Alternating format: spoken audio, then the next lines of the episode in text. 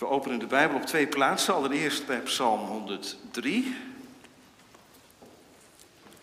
De vadernaam komt in het Oude Testament niet heel veel voor. In Psalm 103 wordt het beeld van de vader gebruikt.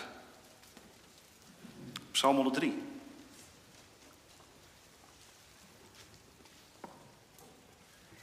Een psalm van David. Loof de Heere mijn ziel en al wat in mij is, zijn heilige naam. Loof de Heere mijn ziel en vergeet niet één van zijn weldaden.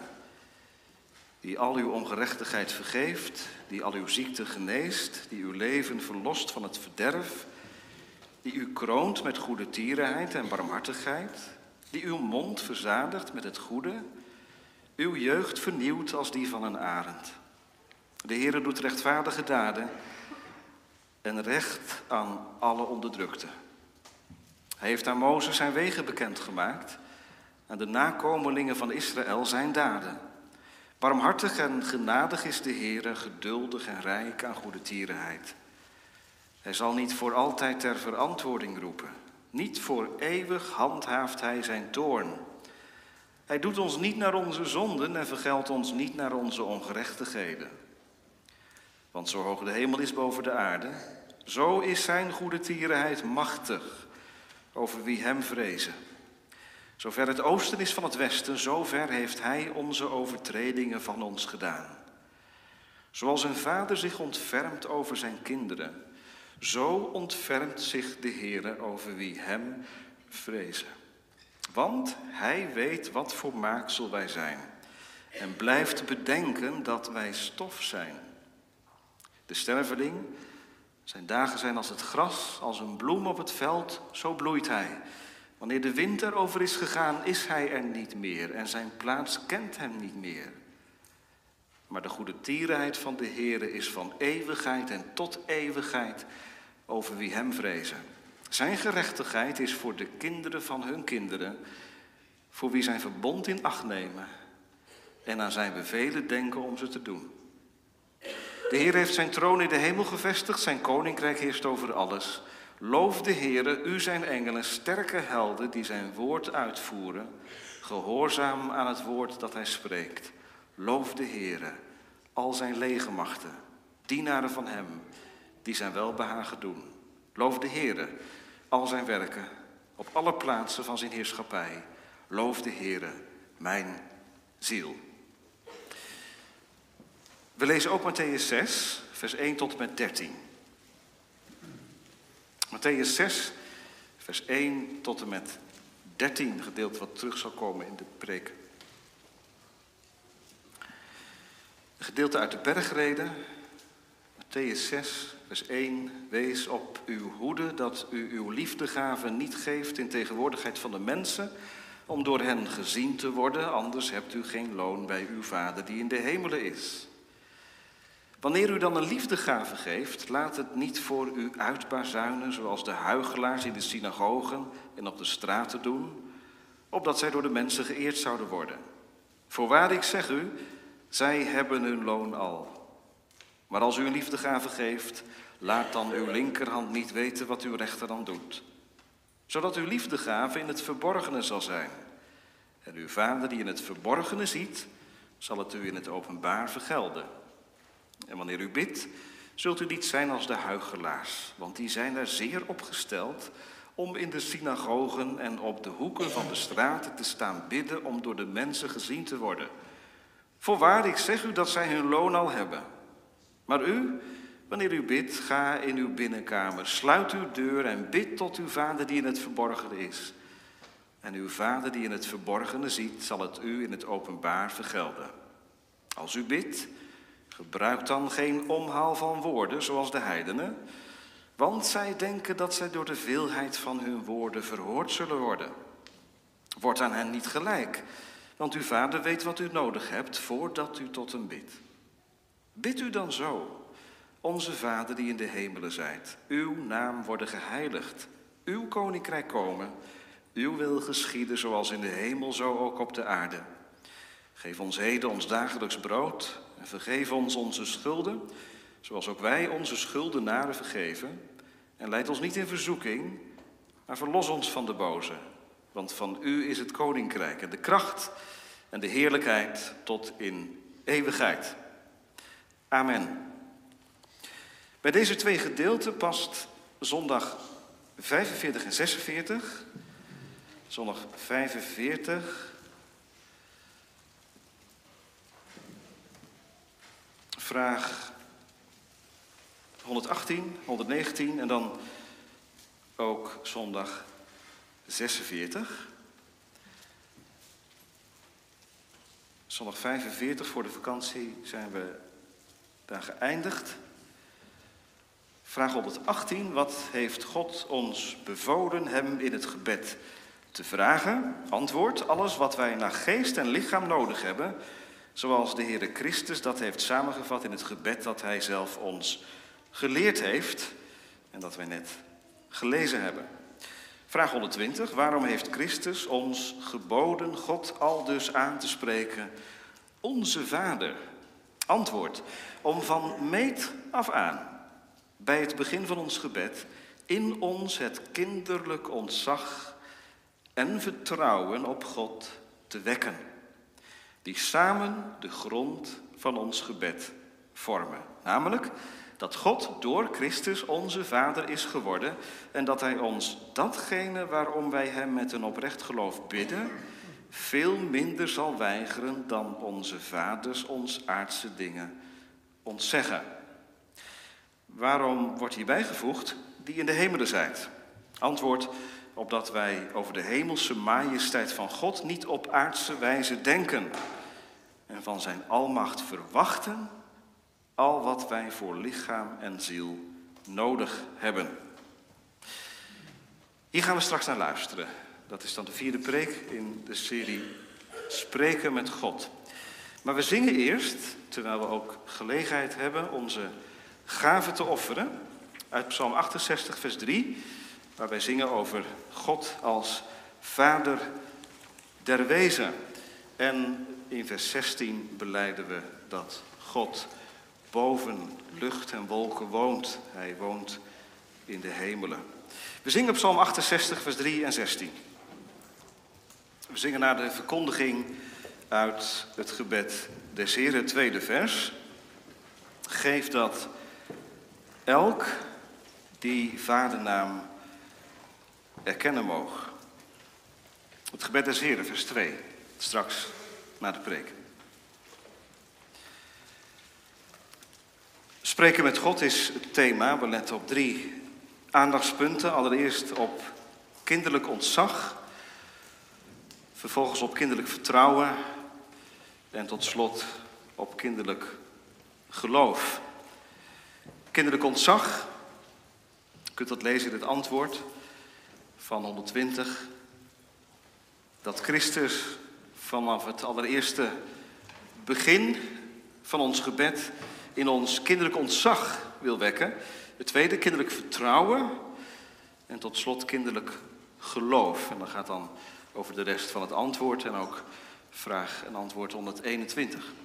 Eerst kinderlijk ontzag.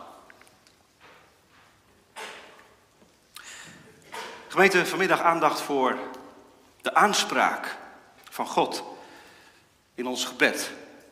Ik weet niet of u daar wel eens bewust bij stilstaat hoe je God uh, aanspreekt in het gebed. Ik spreek uit eigen ervaring, je begint vaak meteen te bidden. S'morgens, s'avonds. In plaats dat je even stil bent en tot je door probeert te laten dringen tegen wie het is. Tegen wie je woorden zegt. We zijn ons dat niet zo bewust, denk ik, maar de aanspraak van iemand is best heel bepalend. Vroeger werd er heel veel aandacht aan besteed. Hè? Een dokter of een arts of een dominee, die sprak je heel bewust aan. Goede oude tijd. Nee hoor. Hoewel. Het is natuurlijk wel erg informeel geworden. Allemaal. De standenmaatschappij van vroeger, dat was wat. Maar of we nu dat als allemaal als winst moeten zien, dat alles gelijk is, en dat zoveel mogelijk gelijkheid is, nee. Gezag is goed. En gezag hoort ook in de maatschappij te functioneren. En het is goed dat we als kinderen, of als ouders, onze kinderen daarvoor aandacht bijbrengen. Dat er verschil is in positie. Als dat in de maatschappij al zo is, hoeveel te meer met God. Daarom is het goed dat we, voordat we het Onze Vader gaan behandelen, eerst ook aandacht vestigen op de aanspraak van God. Wij kunnen God niet zomaar aanspreken blijkbaar, want Jezus leert zijn discipelen om zijn Vader op een bepaalde manier aan te spreken. Hij gebiedt het ons, lezen wij in vraag 120. Waarom heeft Christus ons, christenen, geboden niet de keuze gelaten. Kijk maar hoe je je voelt en spreek op basis van je gevoel God aan. Vind je hem een vriend, een papa? Dan doe je dat. Ben je erg onder de indruk van zijn heiligheid? Dan spreek je over de Here. Nee, Christus gebiedt zijn discipelen God op een bepaalde wijze aan te spreken bepaalde plaatsen in het Oude Testament, in de profeten, in de psalmen. En daar wordt het vooral gebruikt om aan te geven dat God onze schepper is. Als het in het Oude Testament gaat over God als vader, vaak als schepper. Hij heeft ons gemaakt. Eén voorbeeld, Malachi 2 vers 10. Heeft niet God ons geschapen? Hebben wij niet allen één vader? Dus ja, wie je ook bent vanmiddag, eh, wie er ook meeluistert, we hebben allemaal één vader. Ja. Krachtens de schepping hebben wij één vader. Wij zijn werk van zijn handen. Er is schroom in het Oude Testament om God als vader aan te spreken. En die schroom heeft te maken met het onderscheid wat er is tussen God en mens. Terecht. Dat is in het Nieuwe Testament wel anders. Daar wordt, God meer als vader aangesproken. Paulus doet het in de brieven. Jezus leert het zijn discipelen. Maar wat niet verloren gaat en wat ook nooit verloren mag gaan in ons gebedsleven, is het kinderlijk ontzag. Het eerste punt van de preek. Er blijft een gezagsverhouding. Wij kunnen God niet domesticeren. Wij kunnen God niet naar ons toetrekken en zeggen hij is van ons. En wij kneden hem naar ons idee. God is God. Hij is de vader van Christus en de vader van zijn kinderen. Een geweldig antwoord, vind ik, van de catechismus. Heel pastoraal. Hoe moet je bidden? Waarom leert Christus ons God aan te spreken als vader? Het antwoord zegt om bij ons kinderlijk ontzag op te wekken. Christus wil iets losmaken. Geen wantrouwen, geen afkeer, geen afstand, maar ontzag en vertrouwen. Die beide. Jezus had tegen zijn discipelen ook kunnen zeggen: Spreek God aan als koning. Dat is hij ook. Of als majesteit. Of als Heer. Maar Jezus wil dat de discipelen naar God toe bewegen. Ja, zegt iemand, dat is meteen wel even de vraag die ik heb. Dit gaat over de kinderen van God. Die mogen God als vader zien en als God als vader aanspreken. U hebt gelijk. Het antwoord noemt dat ook, hè? dat wij alleen maar door Christus God onze Vader kunnen noemen, anders niet. Dan is God wel Vader, in de zin van schepper, maar niet de Vader met wie wij door Christus een relatie hebben. Door de Heilige Geest mogen zeggen, Abba, Vader.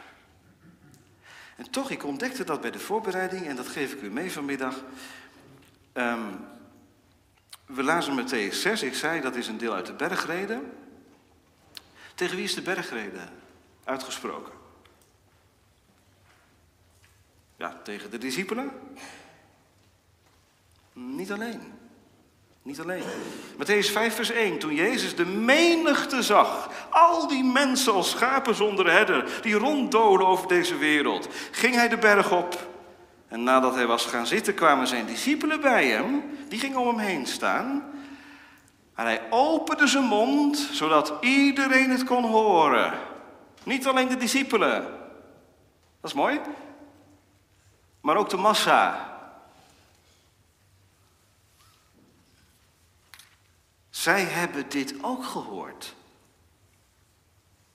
Het onze Vader. Jezus spreekt het dus uit met het oog op zijn discipelen. Maar het niet in het geheim gesproken. Kom eens mee, ik moet jullie een geheim vertellen. Jullie mogen het alleen horen. Nee, ieder mag het horen. Hij sprak met het oog op de menigte. En zo is het vanmiddag ook.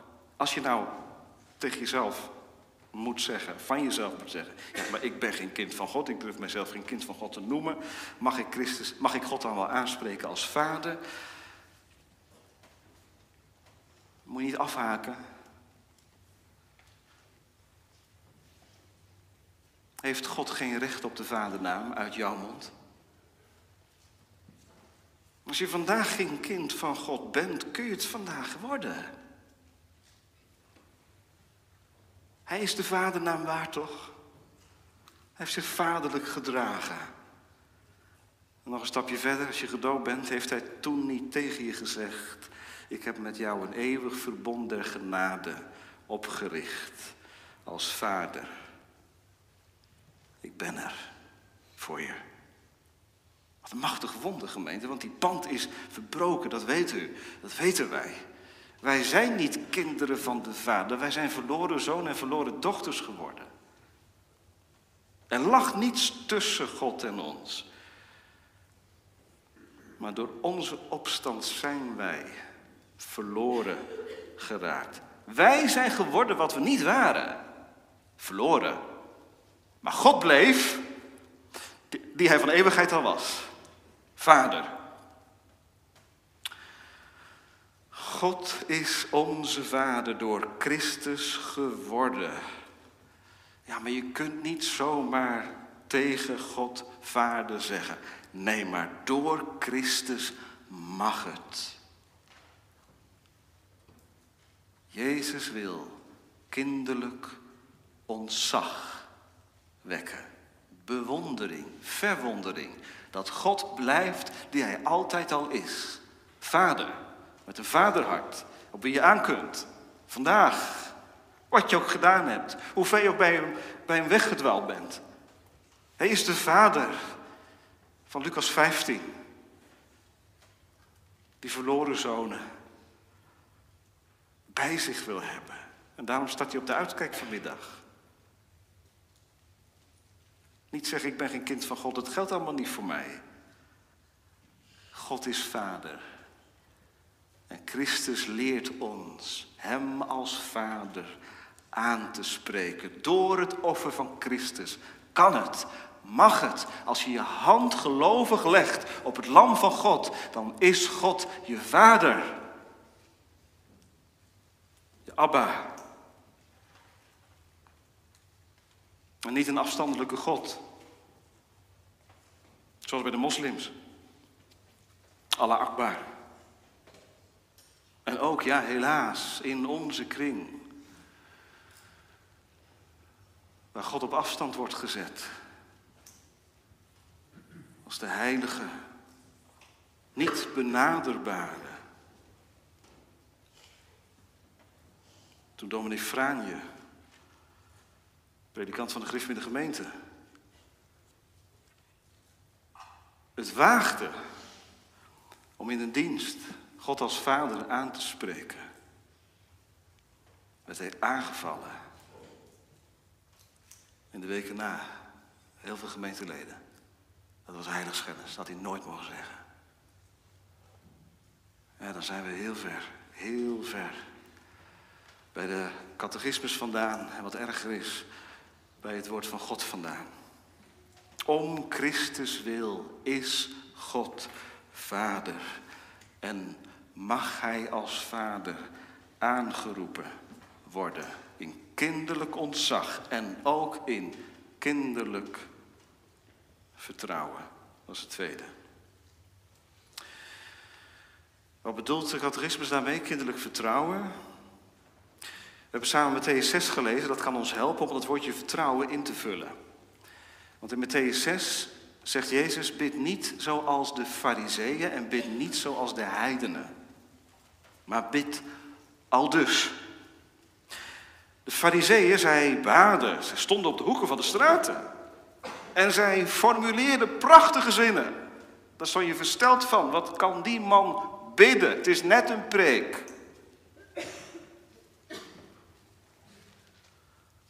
Zij hebben hun loon al, zegt Jezus. Ga in je binnenkamer. En bid niet om van de mensen gezien te worden.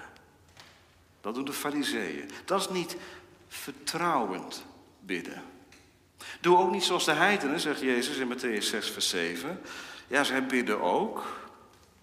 Het woord wat daar gebruikt wordt, is hetzelfde woord voor babbelen. Zij prevelen, zij praten. Maar het hart is er niet in. Er is geen vertrouwen, er is geen relatie. Word hun niet gelijk, waarschuwt Jezus in vers 8. Zij denken dat hoe meer woorden je gebruikt, hoe indrukwekkender het overkomt op God. Dat is geen vertrouwen. Dat is manipuleren. En God is niet te manipuleren. Waarom wil Christus dat wij God aanspreken als Vader? Om direct vanaf het allereerste begin van ons gebed vertrouwen op God te wekken. Want ja, je moet toch een grond hebben om op te staan. Als je voor de koning staat, onze koning, ja, dat voel je wel even. Dan, dan moet je wel een reden hebben om, om dicht bij hem te komen. Hoe kun je nou dicht bij God komen, jonge mensen? Alleen door kinderlijk ontzag en kinderlijk vertrouwen. Want die zijn samen de grond van ons gebed. Kinderlijk ontzag. Kinderlijk vertrouwen. Niet als de fariseeën. Niet als de heidenen maar als het kind wat vader vertrouwt. Hoe vind je het, vader, als je zoon bij je komt en hij houdt een geweldige presentatie. Hij formuleert perfect hoeveel hij houdt van je. Hij prijst je.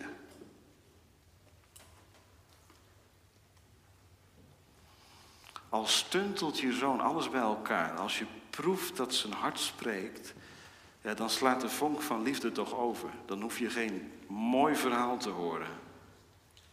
Maar aan een paar woorden heb je genoeg als vader. Het is goed tussen jou en je kind. Nou, zo leert Jezus zijn discipelen vertrouwelijk God aan te spreken.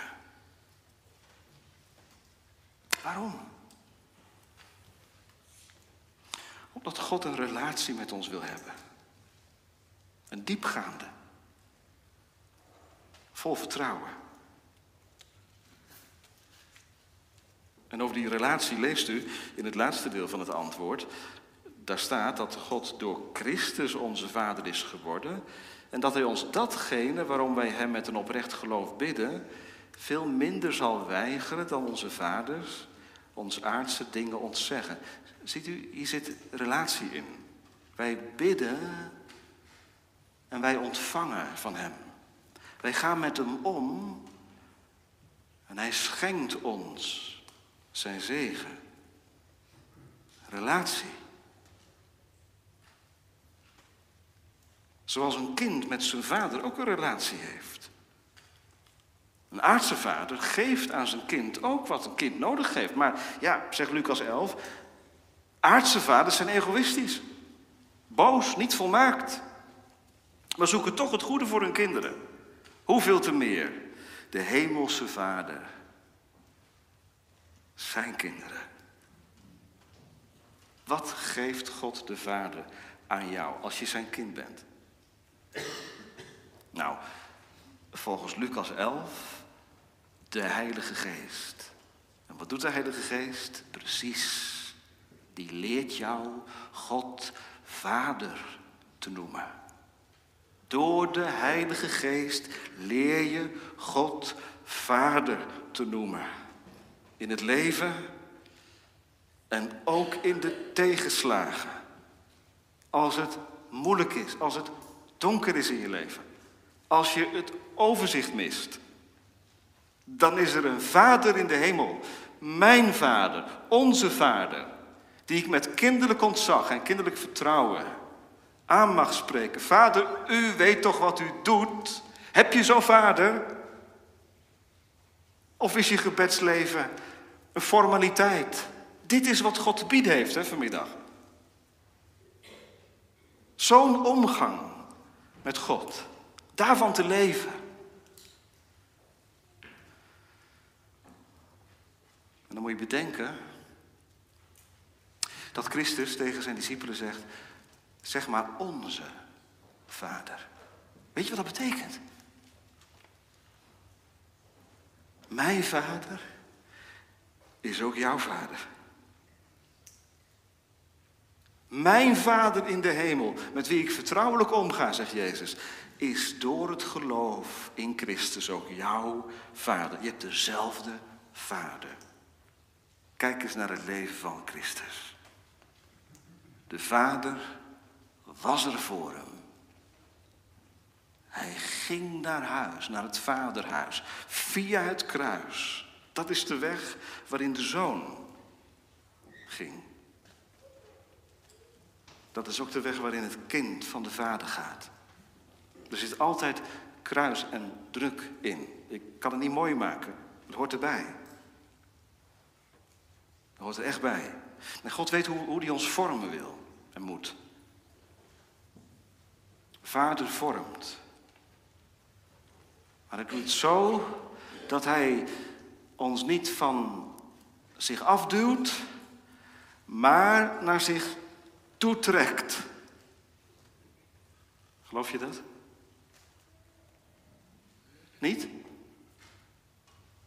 Kijk eens om je heen. Kijk eens naar al die christenen in landen waar vervolging is. Lees hun getuigenissen eens. Vindt u het ook niet opvallend dat hoe meer verdrukking er is, hoe vertrouwelijker christenen spreken over hun God en hun Vader? Ik raak er altijd van, van onder de indruk hoe blijkbaar dat zo werkt. Hè? Dat de tegendruk en de tegenslag in het leven van een christen loutert. En diepgang geeft. En vertrouwen wekt.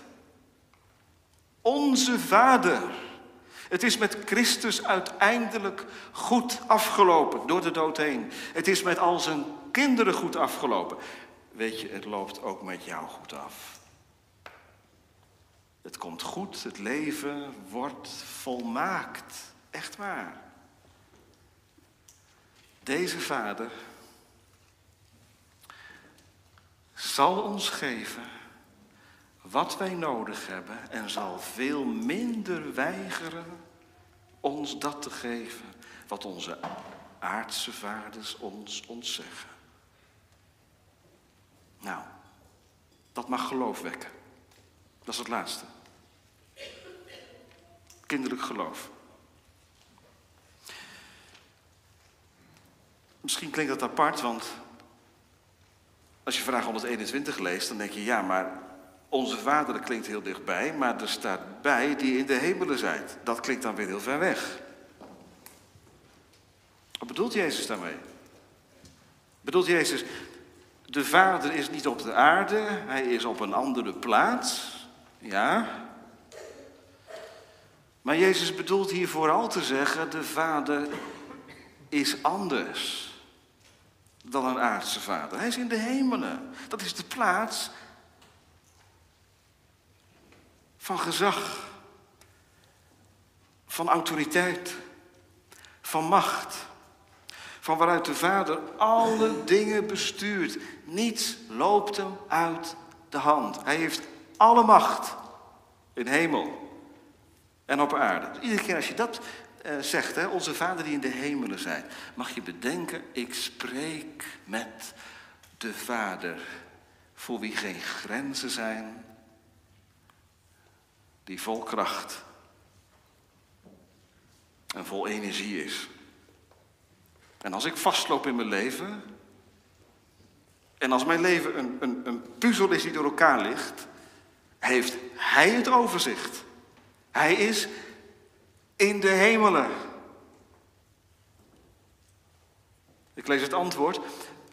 Opdat wij over de hemelse majesteit van God niet op aardse wijze denken en van zijn almacht verwachten al wat wij voor lichaam en ziel nodig hebben. Dat risico dat ligt heel erg op de loer, dat je God toch gaat vormen naar je eigen ideeën. Dat je de macht van God gaat afmeten aan je eigen macht. God is niet duizend keer machtiger dan ik. Hij is anders. Laten wij niet aards denken over de hemelse majesteit van God. Dan doen we hetzelfde.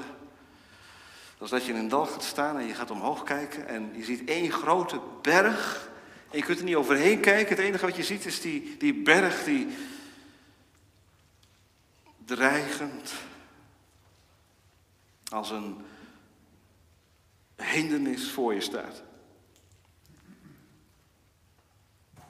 Wie in de berg heeft gewandeld weet dat het anders wordt als je naar boven gaat. En als je het uitzicht ontvangt boven op de berg, dan lijkt alles anders te zijn. God is in de hemelen. Hij heeft het overzicht dus. Dat betekent het. Hij is gezeten aan de rechterhand van de troon van God. Dat gaat over Christus. En de Vader zit op de troon. Dat is nu zo. Verheug je erin. Als God je vader is. Hij heeft alles in de hand. Hij overziet het, hoe het gaat, hoe het moet. Jij ziet op tegen de week. Hij overziet het. Waarom moet ik dat horen? Opdat kinderlijk geloof versterkt zal worden. Kinderlijk vertrouwen.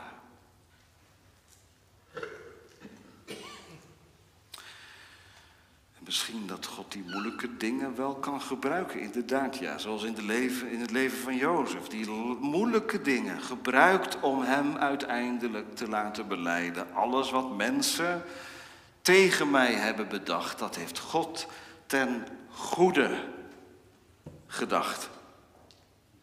Hij is mijn machtige vader. Gemeente, zo mag je de nieuwe week in. Als Christus je verlosser is, is God je vader en gaat het goed en komt het goed. Ervaar je dat je lichaam niet werkt zoals het hoort? Heb je pijn? Is je psyche zwak? Heb je geestelijke vragen? Vader is in de hemel. Van zijn almacht mag je verwachten alles wat je voor je lichaam, je psyche en je ziel nodig hebt. Wat een geweldige uitnodiging ook voor iedereen die vanmiddag tijdens de preek zei: Ja, maar ik ben geen kind van God en ik sta zo ver bij Hem vandaan. De Vader zegt door zijn zoon: Ik ben jouw Vader. Spreek mij aan als Vader. Kom tot Christus. En leer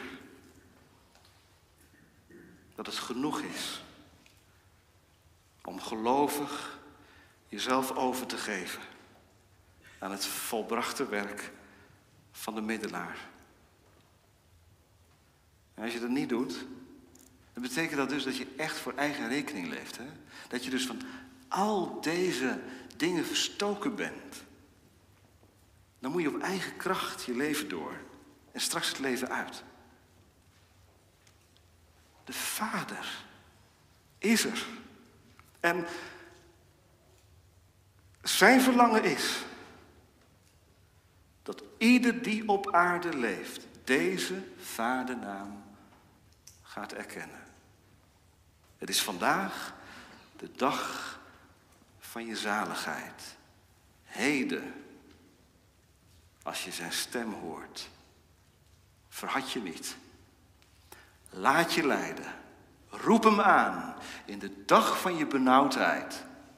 Zoek de Heere terwijl hij te vinden is. En je gaat het zeggen en zingen. Deze God, deze Vader, de Vader van Jezus Christus, is mijn Vader. Amen.